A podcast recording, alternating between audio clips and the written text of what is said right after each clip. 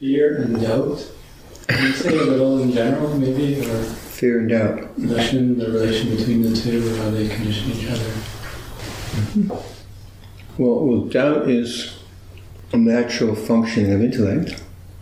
The capacity to question, to look at a pipe which looks frozen in the corner of the kitchen, and then to solve problems through that question. So intellectually, doubt is uh, necessary. I guess someone who didn't have the capacity to doubt and question wouldn't be very good at any kind of analytical work. And then you could see a carpenter would have a certain grain of wood and look at it and question. So that's the natural function of doubt that if we didn't have it, we'd be in trouble. Our intellects wouldn't really function, we wouldn't be not correctly. And fear's natural manifestation is biological, so you get to the edge of the cliff and you're really careful, or the, you don't get too close to the fire or climb up on it or something like that. Or I remember once I saw a rabid dog in India. I had this primal fear of it, and everyone did. We were in a small marketplace, and I jumped up on the table, and everyone else did. It was like this thing was crazy, just crazy, crazy. So that's quite healthy. That kind of, so there's a biological fear which is built into us. So I guess the question really is when does it become suffering? When does it harm us? When is it um, counterproductive? So it would be like the, the reaction to doubt, say, of one extreme of the reaction to doubt could be where I always need an answer. Okay, so you find this in sometimes in the way monks will look at the Vinaya, where they'll there'll be a gray area, and they won't be able to handle a gray area. They'll always need what is it?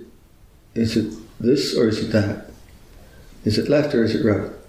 And when they don't have that, they don't have the capacity to know doubt, and they get in a kind of a panic.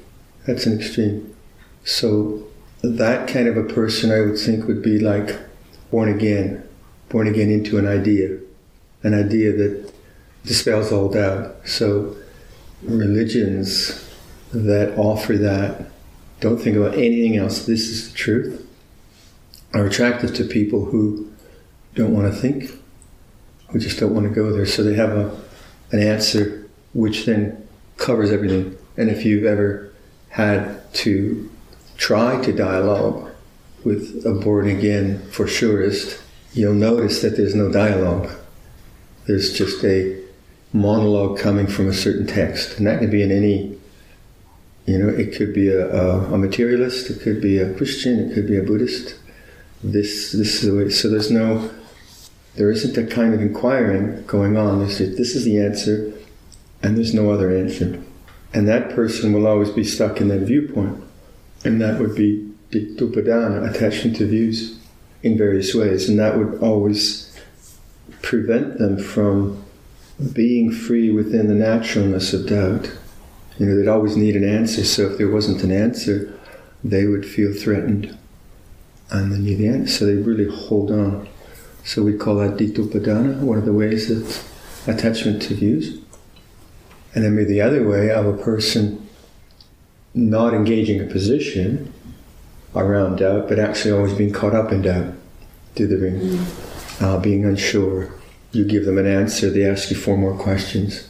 You give four more answers, get eight more questions, just constantly. Yeah, but like a child. Who made the sky, mommy? Well, the sky is made by God or made by the elements or whatever. And who made those elements? You know, they're kind of just constant, constant, constant. And that person would never, that person would be so, so unable to see doubt as an object that they would be constantly in a mental agitation trying to get an answer, but because of the nature of doubt, they oftentimes might not get an answer, or an answer they wouldn't believe.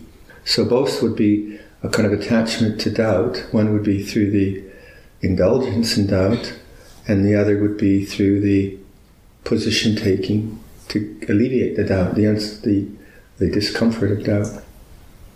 Fear, on the other hand, fear is uh, the you know if you take the range of fear, fear can be stimulated by doubt. What's going to happen with my pension plan and my stocks if the stock market is tanking up? What's going to happen to me when I'm 64 or whatever? And then that doubt is valid because the the market is shaky or, or whatever, or uh, the bank goes bust or whatever. Now let's say, let's say that the conditions are okay, but the doubt is still possible. That can take you to fear, right? And you can go just off into yes, and you just take the worst worst possibilities and go off into fear. And the person that was totally unattentive to the possibilities of the future could be very blasé and then regret it because they didn't have enough foresight or didn't have enough caution.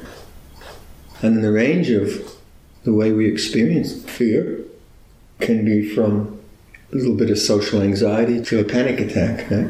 To just a, just a kind of like like if you meet someone who's at ill at ease, you feel ill at ease, that kind of social discomfort to like a full-on panic attack. So fear is natural. If a bear comes, you feel adrenaline pumping through you like you've never felt. Nothing wrong with it. So again, it's the attachment to the fear. And the, the challenge of being human, as we were comparing ourselves to squirrels the other day, is that we hold things in memory. So as I was saying, the squirrel, I shoo him off my bird feeder, jumps down and just keeps feeding. No problem. I did actually, to confess, uh, I have these bear bangers, which are spectacular. They sound like a, a shotgun. And so I took I took a venerable uh, came up like, hey, let's try one of these, and we just just two boys having fun, and we popped them in the air, and then we called Chemical over, and he did one too. Very spectacular, um, great fun. The squirrel ran into the, into the forest and was back in an hour. so the squirrel would know when it was probably dangerous, but it, it didn't seem to hold any resentment. There wasn't a heart meeting afterwards with the Sangha about what I had just done. You know, there was no memory, there was no gossip, there was no ganging up on me with his mates. Very simple. So we, we are much more complex. So we have memory, and we have we have uh, psychological fear, right? We have we have fears which come to us from newspapers and, and demagogues who tell us the world's coming to an end, and and then we have parental upbringing, and we have the stuff that happened in primary school, and so there's a whole there are kind of layers of of personality which get built up from dealing with these very human things. So from the, an early age, we start to cope with fear and desire by by creating strategies. So we talk in a certain way, we walk in a certain way, we dress in a certain way, and some of it is just our own aesthetic. Some of it is the, what culture says is safe or what culture says is outrageous if you're you know if you go the other way around. And so you get you kind of build up this whole persona. And some of it is certainly colored by fear. And then and then we start contemplating and we see you know fears coming up which are actually not about this social situation but they've been conditioned into our minds in ways because that's how we always survived in different social situations and those are very hard to to unravel like a, a, a, kind of primary fear of a strange animal you've never seen. Kind of, really, you can really see it. There's the object, there's a stimulation, there's a fear, there's a reaction, but there's more complicated fears and the personality built on top of it. So you get complexities like, like you were talking about someone who has temper tantrums as an adult, who developed them, who knows when, probably from fear and desire of some sort. It's still there. So our question is then the attachment to fear, the attachment to doubt, and then vice versa, what's the skillful being with doubt and what's the skillful being with fear? Rather than happiness means that you are you never have any doubts, or happiness means you never have any fear. You know, maybe that's possible to be totally fearless and never have fear, but if that were what you thought you had to do, then you'd be trying to get rid of the fear. But if you take more the idea of attachment, then okay, there's fear here. You make it conscious, And then you start using Four Noble Truths to understand what attachment is. And attachment's always around craving, tanha, mm-hmm. right? So you start to, like, or, or doubt too. So let's say the person who sees that they're very narrow minded in their religious viewpoint, and they, well, why am I so narrow minded? And then we say, oh, that because they don't know how to handle doubt. Oh, and then they see doubt is with fear in it. And then they say, oh, they don't, they don't want that unpleasant emotion, and they start to look at it and around craving. And they begin to say, oh, fear arises, and the desire not to have the fear, the desire not to have the doubt, but one starts to look at the desire itself. And then you start to unravel the causes for future fear and the causes for future neurotic doubt. Because you see, the tanha is always the link, and that's where you're going to break it. Let's say I'm very uh, attached to Vinaya, and um, then there's a kind of gray area, and I and I and I get kind of shaky. Oh, what should I do? What should I do? I don't know. It's not you know it's not that serious, and maybe I wait rather than having the teacher tell me. I just wait and get a feeling for not knowing. Look at not knowing, and then I see. Oh, the, the problem is not the not knowing; it's the craving to have an answer. I begin to see the attachment to craving, and I begin to have some space around the feeling of not knowing. Yeah. Because I, oh, it's okay, I don't know. I'll ask eventually. I'll find out. I'll look up the books. But right now, oh, this is what not knowing feels like. And that is very unpleasant, very uncomfortable. But for most of us, it's okay. It's, you know, it's just not knowing. But for some people, not knowing is just not acceptable. And they have to get an answer or something. And that unraveling of our attachments through the Four Noble Truths is a, is a very um, arduous kind of constant attentiveness to our, our karma. Our karma comes up in different ways.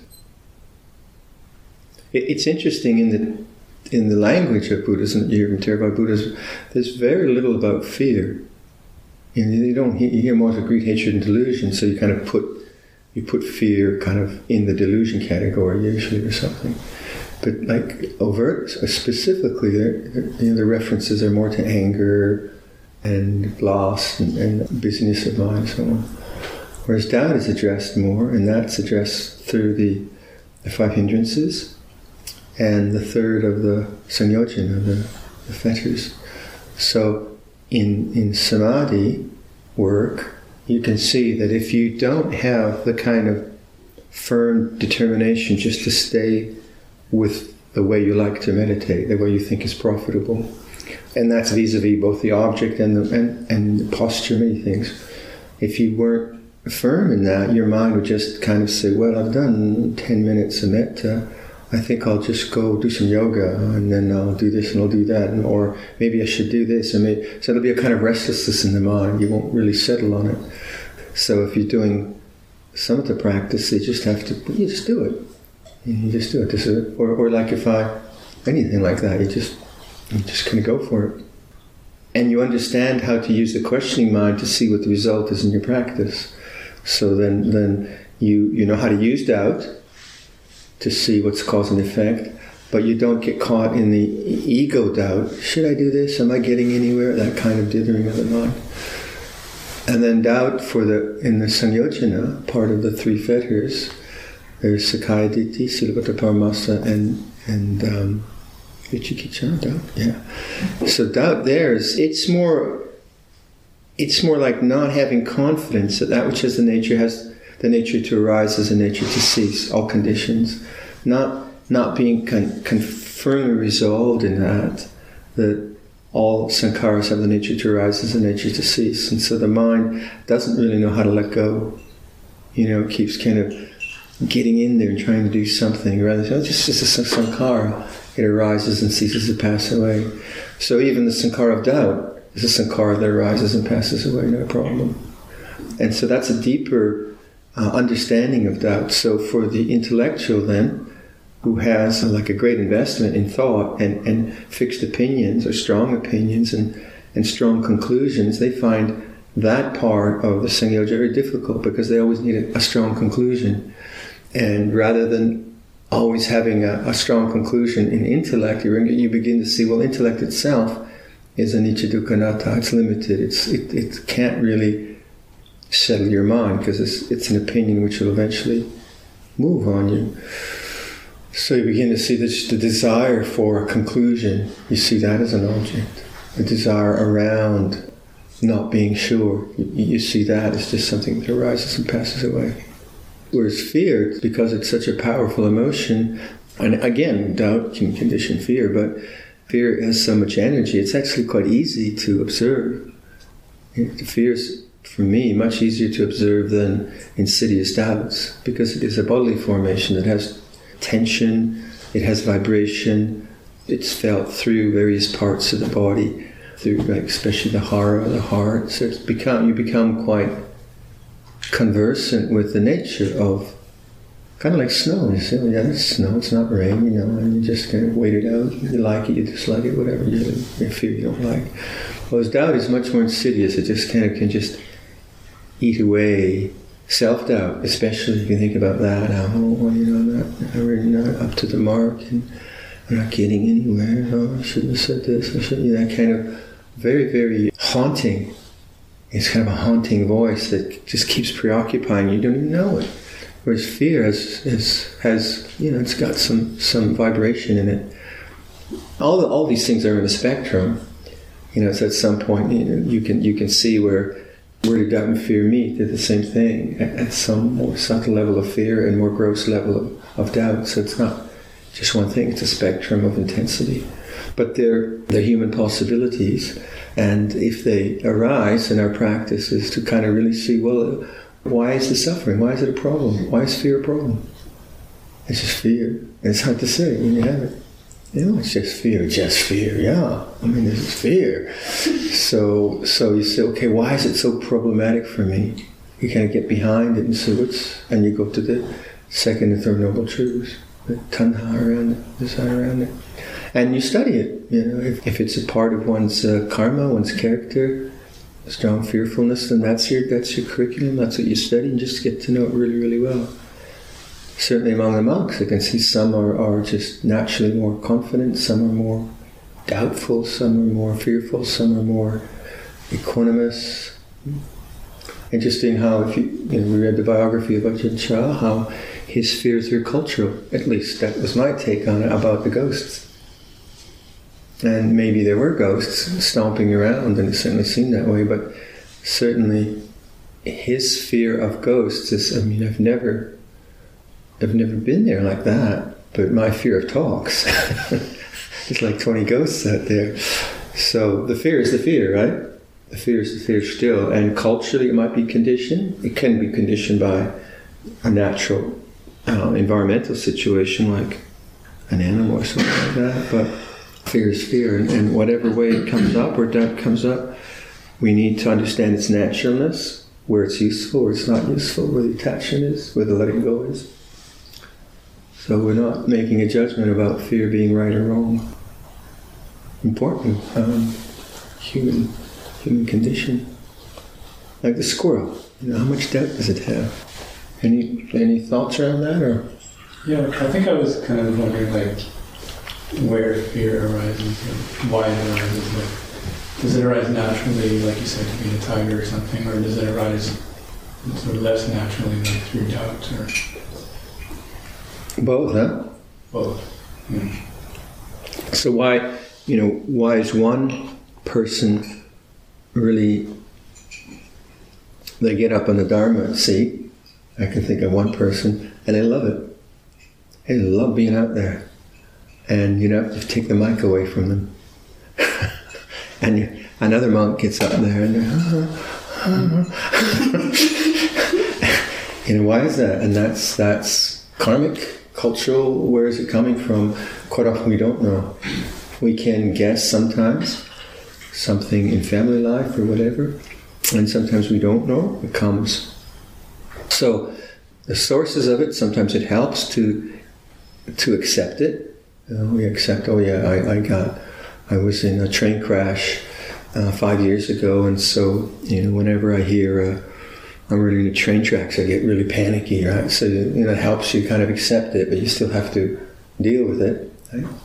and another kind of fear, Well, why am I so afraid of this? You know, I don't know, but you still have to somehow come to accept it. So our our reflection on acceptance, and this is my karma, it's a way of not of fatalism, but of saying, okay, this is something I have to learn how to be at peace with. Because you know, if you if you always are trying to figure out where it comes from, sometimes you can just get so caught up in the fear or whatever it is that you keep thinking about it, and you don't you don't see that the whole point of it is not figuring out where you coming from. It's just the the, the abandonment of the attachment to khandhas, whatever it is. So sometimes you can be so overoccupied with the sources of your suffering through self-analysis that you're still in the sankharas. You know, still you don't go to the silence of the mind. That's why body awareness with silence is very powerful. Body awareness with, with silent attention is not repressive, but it's not indulgent. It's dealing with the karma, but it's not perpetuating that karma. So like just, just like doing anapanasati, and learning to be with the body with the silence of, the, of attention, helps you if, if you get a panic attack or something like that. You've got some kind of tools there just to kind of uh, uh, touch on that same subject, would you would you say that both fear and doubt typically always arise when you feel like a situation will threaten either your egoic sense of self or your physical sense of self? Sometimes it just comes from memory. You've had that, haven't you? Where you wake up and you, sh- well, no, you wake up, and you're just like sitting there and this rush of a memory comes up. I've had, which is, I'm not threatened at all. Totally. It's just that there's been something in, the, and there's something happens in the room and it triggers some memory pattern. So you could, because we don't, we don't really use that language of egoic sense of self or physical sense of self. We don't have that kind of language in Theravada Buddhism. We just have fear and, and craving, right? So whatever the threat is, whether the threat comes from me personally, I can't relate to that egoic sense of self. It's not a maybe because I just not use use that kind of language. So I, I suppose if I'm giving a, a Dhamma talk, and I feel anxious that that would be what you mean by egoic sense of self. And if I'm outside and there's a rabid dog coming at me, physical sense of self. Yeah, yeah. So okay, yeah. Mm-hmm. But there is there is a whole in between. A lot of stuff for me is memory. I noticed that when I gave talk, I've said this before. When I gave talks, I started to give talks, and I'd be watching people, and I noticed that I want to impress all big men. And it's my dad. Mm. You know, little men I didn't care about. really, like it was something I could, you know, like little man's falling asleep. Oh, little man's falling asleep. Big man's falling asleep. Well, I, I want him to. I want him to like me. Wow.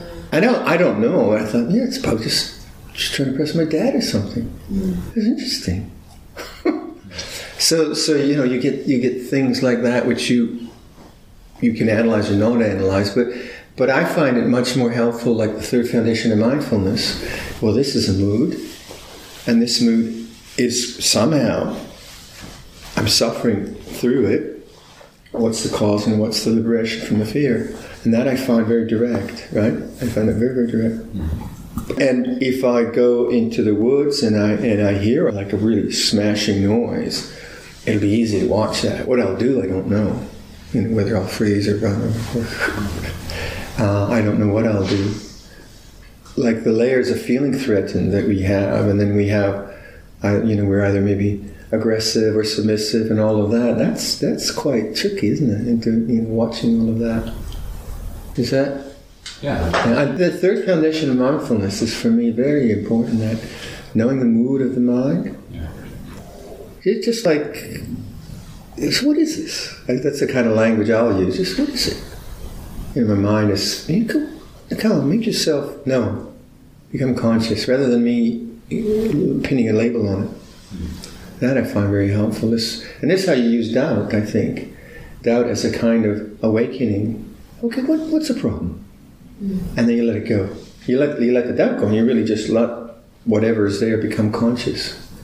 So maybe I'm, you know, like maybe I'm talking with someone and, and I'm just feeling, and I just in inwardly say, what is it? What's going on?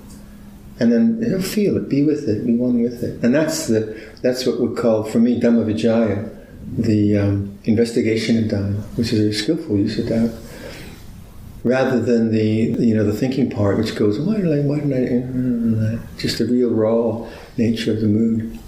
And I, find if you if you get to those, then you understand that mood in all contexts. You know, maybe a hundred different contexts, but it's the same type of mood, aggressive mood or submissive mood or whatever it might be. I have one mood that is kind of this kind of perverse wanting to make wanting to just throw something into the into the mix. One author calls it the imp of the perverse. This kind of little being that wants to. It's not a good one. It gets me in trouble. it seems like this will be fun if I do this. There I am again. It's hard to explain. It's mischievous. Mischievous, that's the word. Yeah, yeah mischievous, that's the word. Yeah, that's the word. No.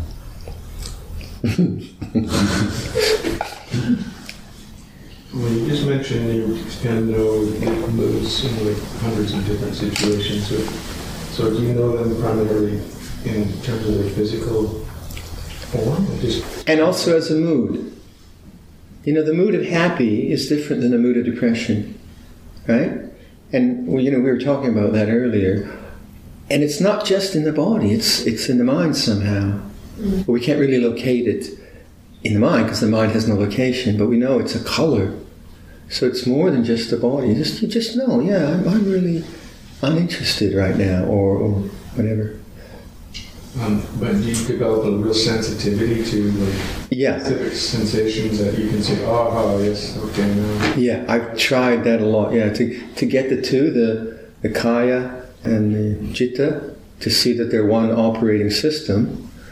But you know, like a subtle mood, if I'm if I'm not aware of the body, I still know it as a mood, right?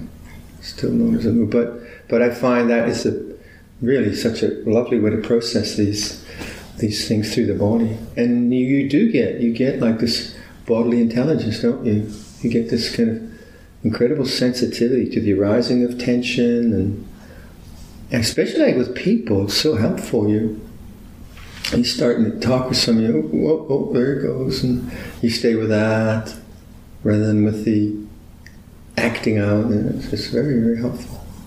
And you wear you wear it out, right? Um, in this was reading, I don't remember exactly how it went, but there was something about when the mind is fully awakened that the kilesas are still present, but that they don't affect the awakened mind. Mm-hmm. Um, would you be able to expand on that? If, if I'm correct. Okay, so if, if a kilesa is, uh, let's name one egoic judgment of someone. You know, you're too slow, but not so strong. If there's the awakened mind, then that that arising is known to you probably because you're just familiar with your own personality. But that as it comes into consciousness, it's known as a sankhara, and the choice to act or not act, and it comes from wisdom and compassion. And the wisdom knows, well, this, this is simply a habitual way of interpreting life, a habitual perception, and it's unreliable. And the mind doesn't need to go through a long analysis, it just knows right away. And because it's not, it's allowed to fully manifest without resistance, it can go through very quickly and go in the mind sort of very silent, very quiet. You know, we have the word uh, kilesa, we also have the word anusaya, latent tendency, and that's the kind of the weight or momentum of kilesas that can get triggered due to past karma, whatever sort. So the weight of the kilesa very much depends on how able you are to be aware of it, and then the weight of your sati sampajanna determines how well you can handle it, right? So, so you have the, the kind of karmic momentum of stuff being triggered, and then the, the, the momentum of all that wholesome of the parami engaging that. And as you practice, you find that the parami just naturally become a stronger and stronger presence in the way life is interpreted. And then the, the karmic tendencies are more known through the parami rather than through self, through ego, through all that. So um, I moderate our committee meetings, right? If someone is saying something and I want to jump in, say, I'd never jump in, of course. and you know, I want to, I want to get my opinion. Then I, you know, then I know, okay, this is practice. I can develop the, the parami of patience. The same I think whenever. And then if someone else jumps in, which happens, and, and it's my my job to moderate the committee meeting, then I can I can practice tolerance, but I can also practice firmness. So the committee be, meeting becomes a way of both knowing my habitual tendencies, which are unskillful, and the developing parami in that very simple social environment, not threatening, but actually still, you know, press a few buttons sometimes. Huh? So it becomes really quite a, a nice little exercise in, in, developing parami. And that model in Theravada, where you, you're cultivating the parami as a, as a method, it's always, the method is always awakened mind in the present moment. So you can see how sila, dana, khanti parami, uh, adhitthana, metta, uh, upeka, um, uh, panya, all those things, they're always about the present moment. Right? They're always about that. It's not like you're developing barmi so you have another experience next time. Mm-hmm. It's this experience becomes more and more imbued with that and less and less imbued with suffering. And the karmic tendencies, they're imbued with suffering. Quite often, aren't they? You know, my strong sense of alienation, separation, and self, and greed, hatred, and delusion manifest. And then then the, the, very much the way of practice of the forest tradition is to use this stuff to develop parami. And if you can get your attitude towards that rather than I've got a problem, quite you know, which is more like a, a Western psychological way maybe of analyzing this. I've got a problem rather than no, these are sankharas. This is a chance to develop parami. And and then you introduce language like patience or it all belongs, Opasamido's way of compassion to balance, then you have a whole different language of working with your karma. Whereas if the only language you have in working with your karma is always just like self analysis, it's endless. It can seem really, really, really dispiriting. But you bring up the language of parami and say, okay, it's, yeah, it's really difficult, but I just see, wait, I just have to be patient with this. And that already, you know, already that's a, a lovely, a lovely attitude. Yeah, I guess for for any given situation that arises, you can then quickly you can then reflect on okay, what parami can I yeah develop in this situation? Yeah, yeah, yeah. And then you've already got distance. You're already reflective. It's not a, an ego problem. So that's a really uh, lovely way to think about it. And, it, and the parami will just help you be present to the way things are like a patience. It's like so much of Luang Chah's teaching was just telling us, you know, you just, just got to develop endurance and patience because you just don't have the parami. You know, that talk we read one day, we said, yeah, you're going to sit all night like the Buddha and not move and get enlightened. Yeah, yeah, sure. You don't have the parami for it. He's going to wreck your knees. and and true, you know, we all of us in Thailand, we all read that and we all just furious with trying to get enlightened one the first night. You know, wait a minute. so it was it was quite a kind of there was an interesting emphasis on like you know do the work, but be patient. So it was it wasn't all just kind of striving. It was in, in it was this sense of well, you get karma, you get a you get a patient, develop a parami. Yeah, that, that, so that's sort of more hopeful. Mm-hmm. Uh, another question. Uh, I'm just curious what you can say about proper etiquette uh, in situations like the one I shared uh, with you about the visitor. Oh, a visitor, yeah. Well, I must admit, when you said that to me, I thought, oh gosh, someone's just going to leave their troubled son with me. And people have done that, and I've been naive enough to think I can help. And it just burns out the monastery because we're not we're not therapists, and we're also not a a drop-in center for troubled people. It just it burns everyone out. And I remember once I, way back in Chithurst, I allowed a, a woman to stay who was very troubled. And, oh yeah, you can stay, but you know, ten minutes after I said, I realized, yeah, but the nuns are going to take care of her. I don't have to. And I, uh, I, I think I backed it off or anything, but I realized, no, no, no, my responsibility first is this community. I have to make sure that we have an environment that is composed and good for practice, as opposed to thinking we are a hospital. Like I was saying uh, to someone, I was saying, and it's not, you know, we do graduate work, we don't do hospice, well, hospital work, right? And it would it would seem compassionate that if anyone came along, we'd take care of them. Well, we do to a certain extent, but like so, what we always encourage is someone to come at the mealtime because that's when the, you know the senior monk is available, and then uh, the senior monk can assess, okay, okay, what is appropriate here, and uh, if someone has psychosis is something, just no way, just just like no way, because we just don't have the, the skill or the um, the situation where we can do that well. And I've seen, and all, all monasteries of people who, who have psychotic breakdowns, and we do our best with it. But I've seen how exhausted the monastery gets because because you know, everyone is trying to help this person.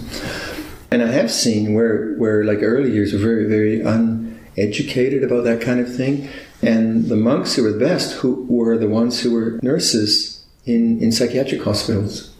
They were the ones that really understood boundaries and, and medication and things like that. And I have had people who, in the beginning, said, Wow, that person just sat for three hours. Wow, that's impressive.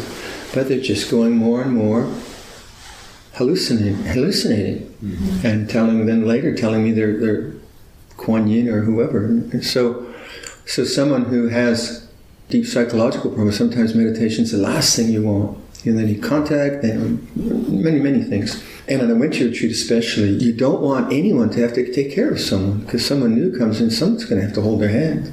You say, yeah, yeah, you can come. Someone's going to have to be there with them all the time. So we always just assess the kind of maturity of the person and can they be self-sufficient.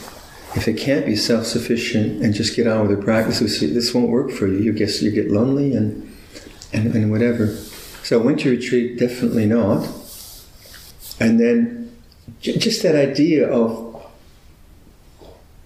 like bringing someone and just ordaining them to sort their problems out is a it's kind of a maybe it is an Asian idea, mm-hmm. but if there was someone who was troubled and in the village that the monk would know, then that would be different. But kind of coming from the cold, that, that wouldn't work. So I think what you said was good, yeah, to, to, to, come if they want to come at lunchtime and talk to the senior monk. So there is a sense, okay, we're not we're not turfing you out. Mm. And I think the good reflection is that if you happen to be the person where a guest comes, your job is to protect the monastery and everyone in the monastery rather than to take care of them. And ha- that has to be the priority. And then you see, okay, do we have the resources to, to help take care of this person? So then, if the person's quite reflective and they're, you know, whatever whatever problems they're in, they see, yeah, yeah, they got they reflect, they can be alone, okay, yeah, come as a guest in April, that kind of thing. Come, and you know how we do? We say, come for three days. Mm-hmm. Uh, let's just check it out. So because we have so much experience of people being not able to, to live this life. No? So I think, yeah, yeah, that, that that's a quite an important one, actually. Yeah, yeah. and if, you know, I can see, you know, whatever the, the mom is hoping, but if the son doesn't want to be here and the mom brings him, that's even worse. you know, gosh. So, sometimes the moms do that with kids. Can you take, can you take my son? You know, like uh, an eight-year-old for the summer break. We're going on a two week vacation. Now, in, in, in Burma or Thailand, they have monasteries where kids will ordain as novices, but it's all set up for that. It's a school, there's monks who trained in that, and they'll be there for a month, and everyone's doing it. So it's a peer thing. But like the novices at Wat Pah Pong that come, usually they're like 14 years old or more. And usually they want to come. You know, they just have that. They've seen monks around the village, they have karma towards it, like Ajahn Chah, that kind of thing. I think you have to think okay, if this person comes and I'm taking responsibility for them coming in, I'm going to say, okay, I can be with this person 24 7. That's again a good personal reflection, and I'm willing to do that. But the best is always to ask the senior monk, definitely, because we, you know, we've got the experience. Yeah, compassion and wisdom. Yeah, I think when we started our monasteries, we just thought, well, everyone can meditate you know, to be mindful. And but we, we found that it's not, not always the case. Especially like with ordaining, we found, oh, just put him in a robe, he'll sort it out. And,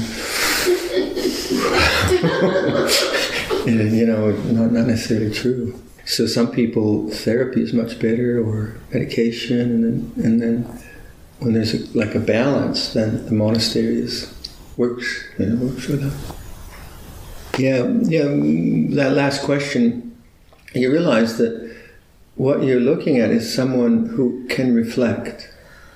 That's what you're always looking at. A person who's going to do well at the monastery, who has, like I, even I've seen Buddhists come here, and they they just believe in Buddhism, and they don't reflect. And you you know you, you see this isn't going to work for you because they are they're always asking like positional questions always trying to get the right position on rebirth or the right position on dependent origination. Is it three lives or is it one life? Or the right position on this and you know, and and always you give them an answer and they come back with another question, but it's always just it's not reflective. Or you get another person who has no experience of Buddhism, right?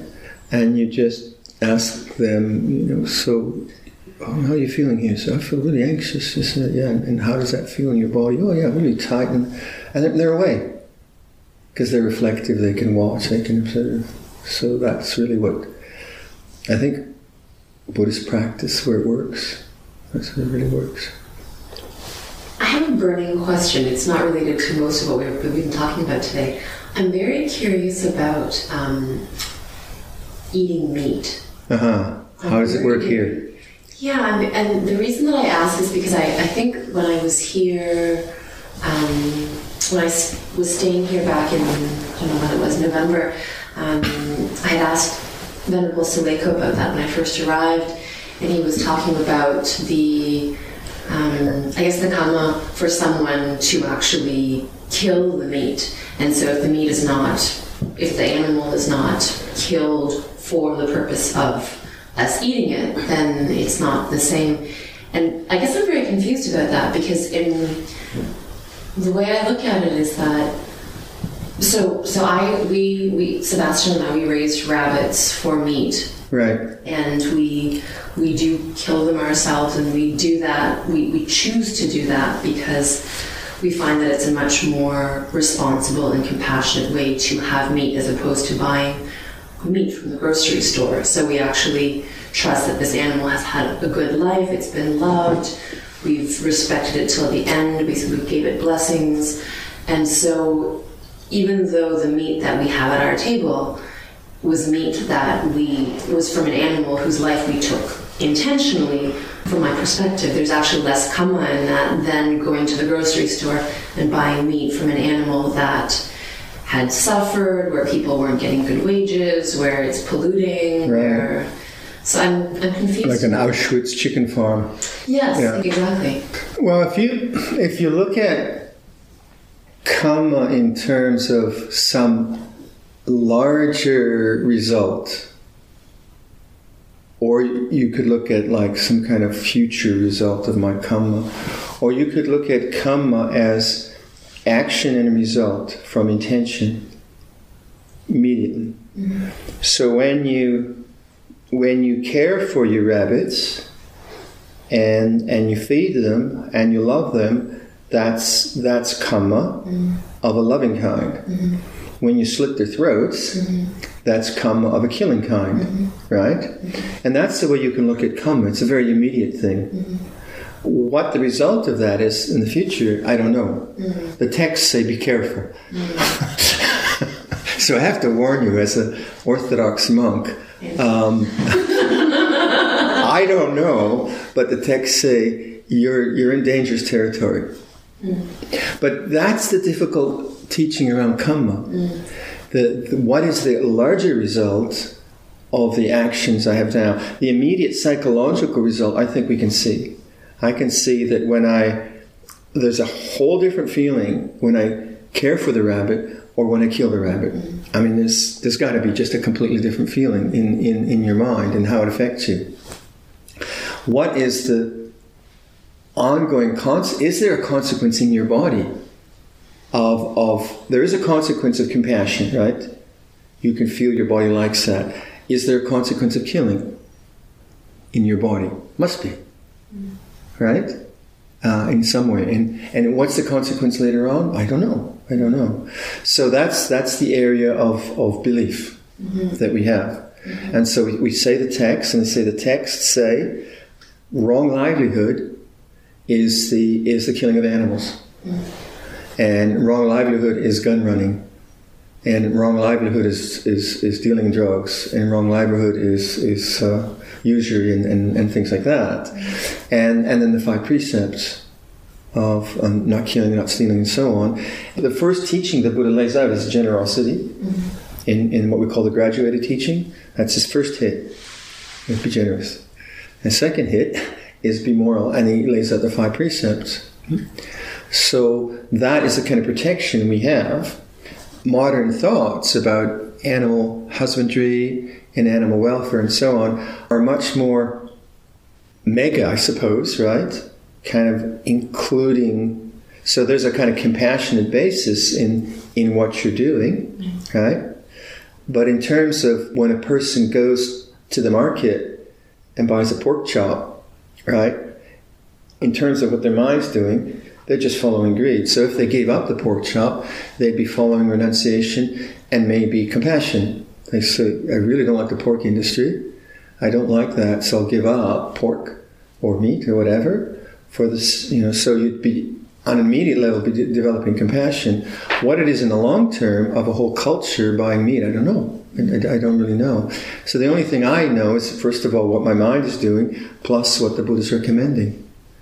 So your way of looking at it is, is a kind of beautiful way to look at it, but it the, the, the conflict is the killing part.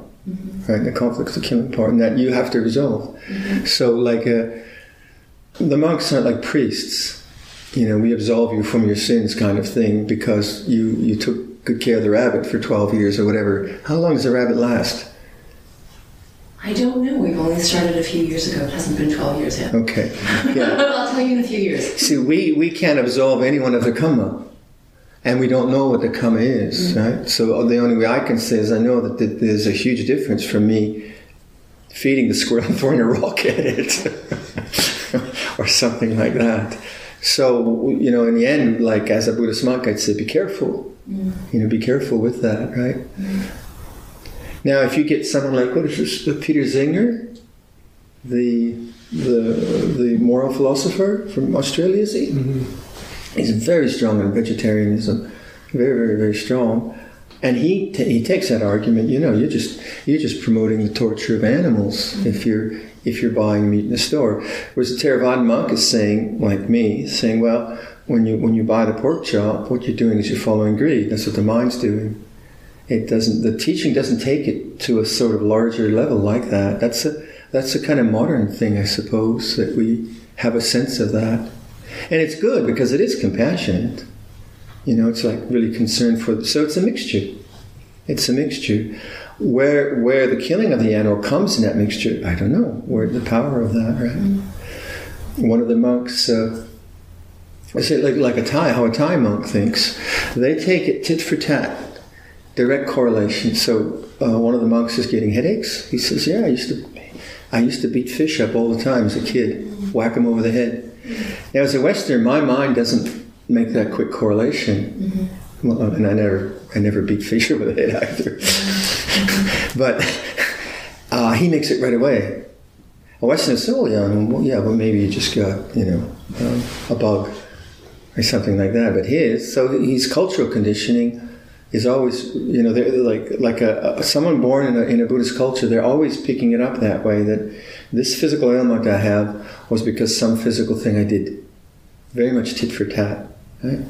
Uh, I can't prove it, and I'm not that conditioned towards it. So if I get if I get the flu, I don't think you know what did I you know what did I do? I just think I'll get rid of it. Mm-hmm. But then also in the text say not everything is conditioned by intention, and so not all sickness is conditioned by intention. So so you don't know. What's actually quite good is when you have a conflict in your social philosophy and a social philosophy of a teaching you you know you respect. You say, oh, okay, here's a conflict in my basic worldview, mm. and that's good to question. And rather than think you should be one way or the other, you you you kind of really getting to the to the fundamentals of your worldview. And then you have this other worldview challenging that. You say, so what do I believe in? Mm. And why do I believe in? And how much of it is like my culture saying this is this is what is appropriate, and uh, and so on. So it's a very that's a very skillful kind of questioning, that kind of soul searching. I'm still a little bit confused in the sense that so if we say that someone who raises animals and kills animals for a living is a wrong livelihood, yeah. and that it's greed to go out and buy a pork chop, so how is it appropriate for us as a sangha to actually eat meat? Because we're actually getting that, and it's almost like, well, let me pass the buck. So yeah, it, the, that's the, the other, feeling of it. The other person does the killing, it's okay for me to eat it. Yeah, that's the problem. So, what happened, the way it arose, was that the monks would go an alms round and the lay people would offer them whatever food was available. So, the monks weren't allowed to say, Give me this or give me that. Mm. And there was an attempt at a schism by a monk called Devadatta who was the Buddha's cousin and was a very powerful monk in his own right. And he probably had some ego delusions and he wanted to head up the Sangha. So he figured out a strategy that lay people will, will respect asceticism more. Lay people always respect, like if a monk is fasting, say, Oh, Bhante, you're wonderful, right? There's always be, you know, anyone who's more ascetic always kind of, ooh. And, and so Devadatta thought, okay, I'll set up a more ascetic set of principles. So he makes a demand to the Buddha saying, we can't eat meat, we can't live in kutis, we can't accept food from uh, householder, uh, like in, uh, have a dawn at a home or something like that. He sets up these some of the principles, and the Buddha disallows. He says, "No, monks, I allow you to eat meat if you have not seen, heard, or suspect that it was killed for you. If you have not seen, heard, or suspect that it was killed just for you." In other words, that the layperson hasn't killed the rabbit just for them. The layperson eats rabbit and shares it with the monk. Mm-hmm. Right? Mm-hmm. So that was the principle. Mm-hmm. And that was the boundary then around the eating of meat in Theravada. Now, when, when Buddhism went to China, there was a, maybe in Taoism, there was already a, a kind of a, a tendency towards vegetarianism. And then, so the, the Mahayana Sangha is vegetarian. So then you, you have this, this sort of allowance that if the meat is not killed just for me, and I don't suspect that, then I allow lay people to offer it and then it's up to the lay people. So it is, you know, it's not it's not super clean. Mm-hmm. You know, it's it's it's messy. So so I know I tried I tried in one monastery that, that I tried to make it a rule to be vegetarian. And and I found that like there was one cultural group, two cultural groups that they eat meat. Mm-hmm. They bring the meat in, the other cultural groups, mostly Westerners, then accuse them of bringing meat. You can't bring that in here you know, you can't you can't offer that to the monks. And it was pretty ugly, mm. really really ugly. And I realized I can't do that. I can't really do that uh, in this case. Having said that, some monks will be very adamant about the vegetarians and they'll go through that until the whole culture learns, and that would be a, a valid way to do it too. And I've never, I've never done that because of the finger pointing and, and you know the kind of arguments around that. that so food's a touchy thing with people. So it's it's messy. It it is messy, and uh, it, it's you know you, I don't I don't think it's hypocritical. It's kind of historical. And it's historical. So so with the monks as individuals, they can choose not to take meat. They can do that. Or like uh, like some monks who are abbots will just be adamant about it. I just don't eat meat, and then the whole culture knows he, he doesn't eat meat, and more and more vegetarian food is offered. In at Wat Nanachat, if I have it correct, I think that's the way it worked. Uh, when we started the forest monastery outside in Wat Nanachat, which is the international monastery near Ajahn Chah's, uh, that was in 1975 we knew that the, the, like there's a local supporting village called Bungwai, and they're the main support village, and their people would come and, and cook food for us as well as we would go alms round in that village, and then other people would come from farther afield. We realized that uh, I wasn't involved in this; I was a junior monk, but I think I have it right that there was a, there was a sense that these people would be killing chickens for us because mm. that's what they did. So we said, you cannot offer, you cannot offer meat to the monastery because there was a sense that they would be killing for us. And I think cooks were brought in to teach them vegetarian cooking. Mm-hmm. They didn't know how to use uh, pulses and lentils and things like that because that wasn't very much in their call. So they were taught vegetarian cooking. Uh, and I heard that they didn't, they, they gave it to the monks, but they still, they still like their chickens or whatever. Uh, and in northeast Thailand, where we were, uh, it was a very poor, poor culture. So anything that moved, they ate. So I once got a thousand egg omelet, ants' eggs. You know, and I get this, and I was I was really craving protein, and and I, I you know I was having egg dreams. really, I was really craving, and, and I get this. I said, "Oh, that looks like an omelet." As I'm pindapat in a little plastic bag. And then, oh, there's all these ants in the omelet. I said, yeah, it's ant larvae. and you know what it tasted like? Egg. so, so you get, you know, cultures around food. It's strong, strong, strong. Anyway, so so then we forbade the local village to offer meat. But if someone came from Bangkok, went to the market and bought something, we accepted anything. You know, so we're trying to use that rule, and all, but also the, the whole the whole thing that we we are alms mendicants and we cannot ask for specific types of food. So it's it's messy. It's not it's not so super clean. Um, related, is there an element in there of accepting people's dana? So say not alienating people. Yes. Not accepting. Them. Yes. Yes. Very much. Very. Yeah. Yeah. That's very important. Yeah. Because you know, if someone comes and they bring food and say, "I can't have your food," mm. What's wrong with me? So, and especially like someone who's new to the monastery, so, so it's very, yeah, it's the way we, it works better if you're on alms round. In alms round, people put food in your bowl. You you know you accept it all, and then maybe you you don't eat it all or something. We cannot eat raw meat. We cannot eat wild animals, like if, if a layperson would be endangered. So there's certain eat meats we cannot eat by a very complex set of rules. So raw meat because it would get you sick, wild meat because it's just they they said it would be dangerous to be hunting that. So mm-hmm. something something like that. Not not that I ever got bear or anything like that. Mm-hmm. it wasn't wild meat. It was like dangerous animals or something. But like the Thais will eat raw fish. They'll have a kind of very dangerous kind of raw fish that smells like hell. We can't have that. I once got on alms round the same place that gave me the, thousand egg omelet, uh, some kind of raw pig. It was very dangerous. Trichinosis, is it? Is it what's it called when you get from raw pork? Mm-hmm. And so, didn't eat that.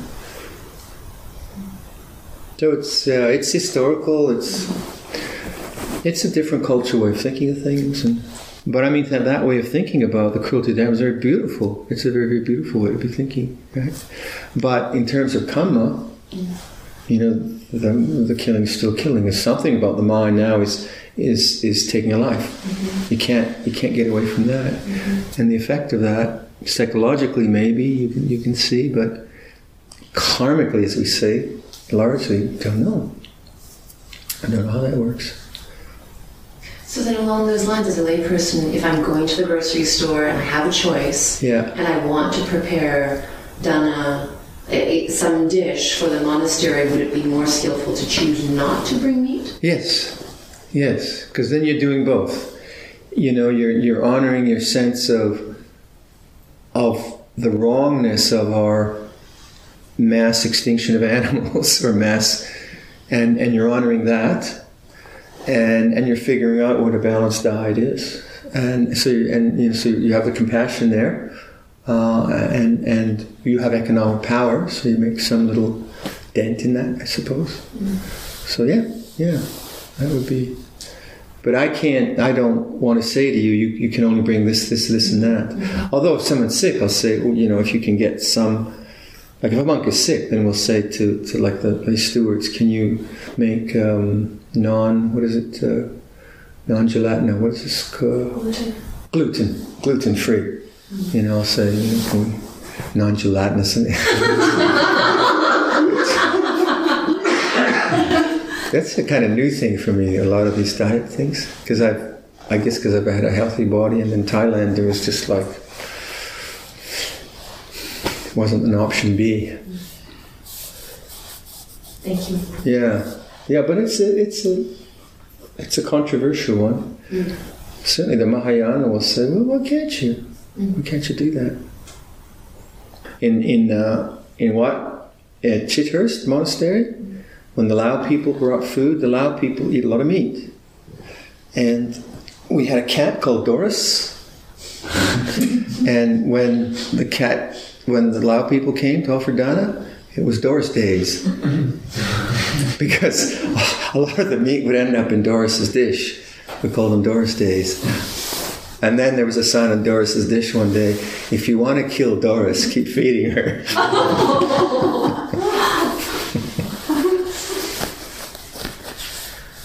And yet the Lao people would come, and this was this was the best food they could offer, and that's what they knew, and that's what they cooked. A monk can um, choose to be vegetarian, so sometimes a monk will take and just just not eat it, and just so the layperson feels that we're taking it for that. It's it's kind of complicated sometimes. Aaron? Oh, and I just remember one of the suttas. Uh, I think it was a sutta, or it might have been one of the poems in the uh, Charyavatara or something, Uh-huh. where um, I don't know if this is Buddha. It might have been another monk that was on an alms round. And there's a line about a leper offering food. His finger drops off. It drops off in the bowl. It's uncooked meat. You can't have it. No, it's Kassapa. Oh, is it? And he, he talks about how he had no aversion while he was eating it. Right. Yeah, because sometimes you go to alms round in, in Thailand and it's like a little three year old putting rice in your bowl and you wonder where's his hands been. Yeah, you just take it and hope for the best. But you know, like look at look at your philosophy around that, and then be challenged by these ideas, and then talk it over. Yeah, it's an interesting one.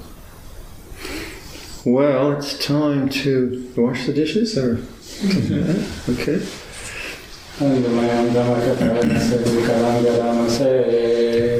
Sadhu Sadhu Sadhu Anumodamaya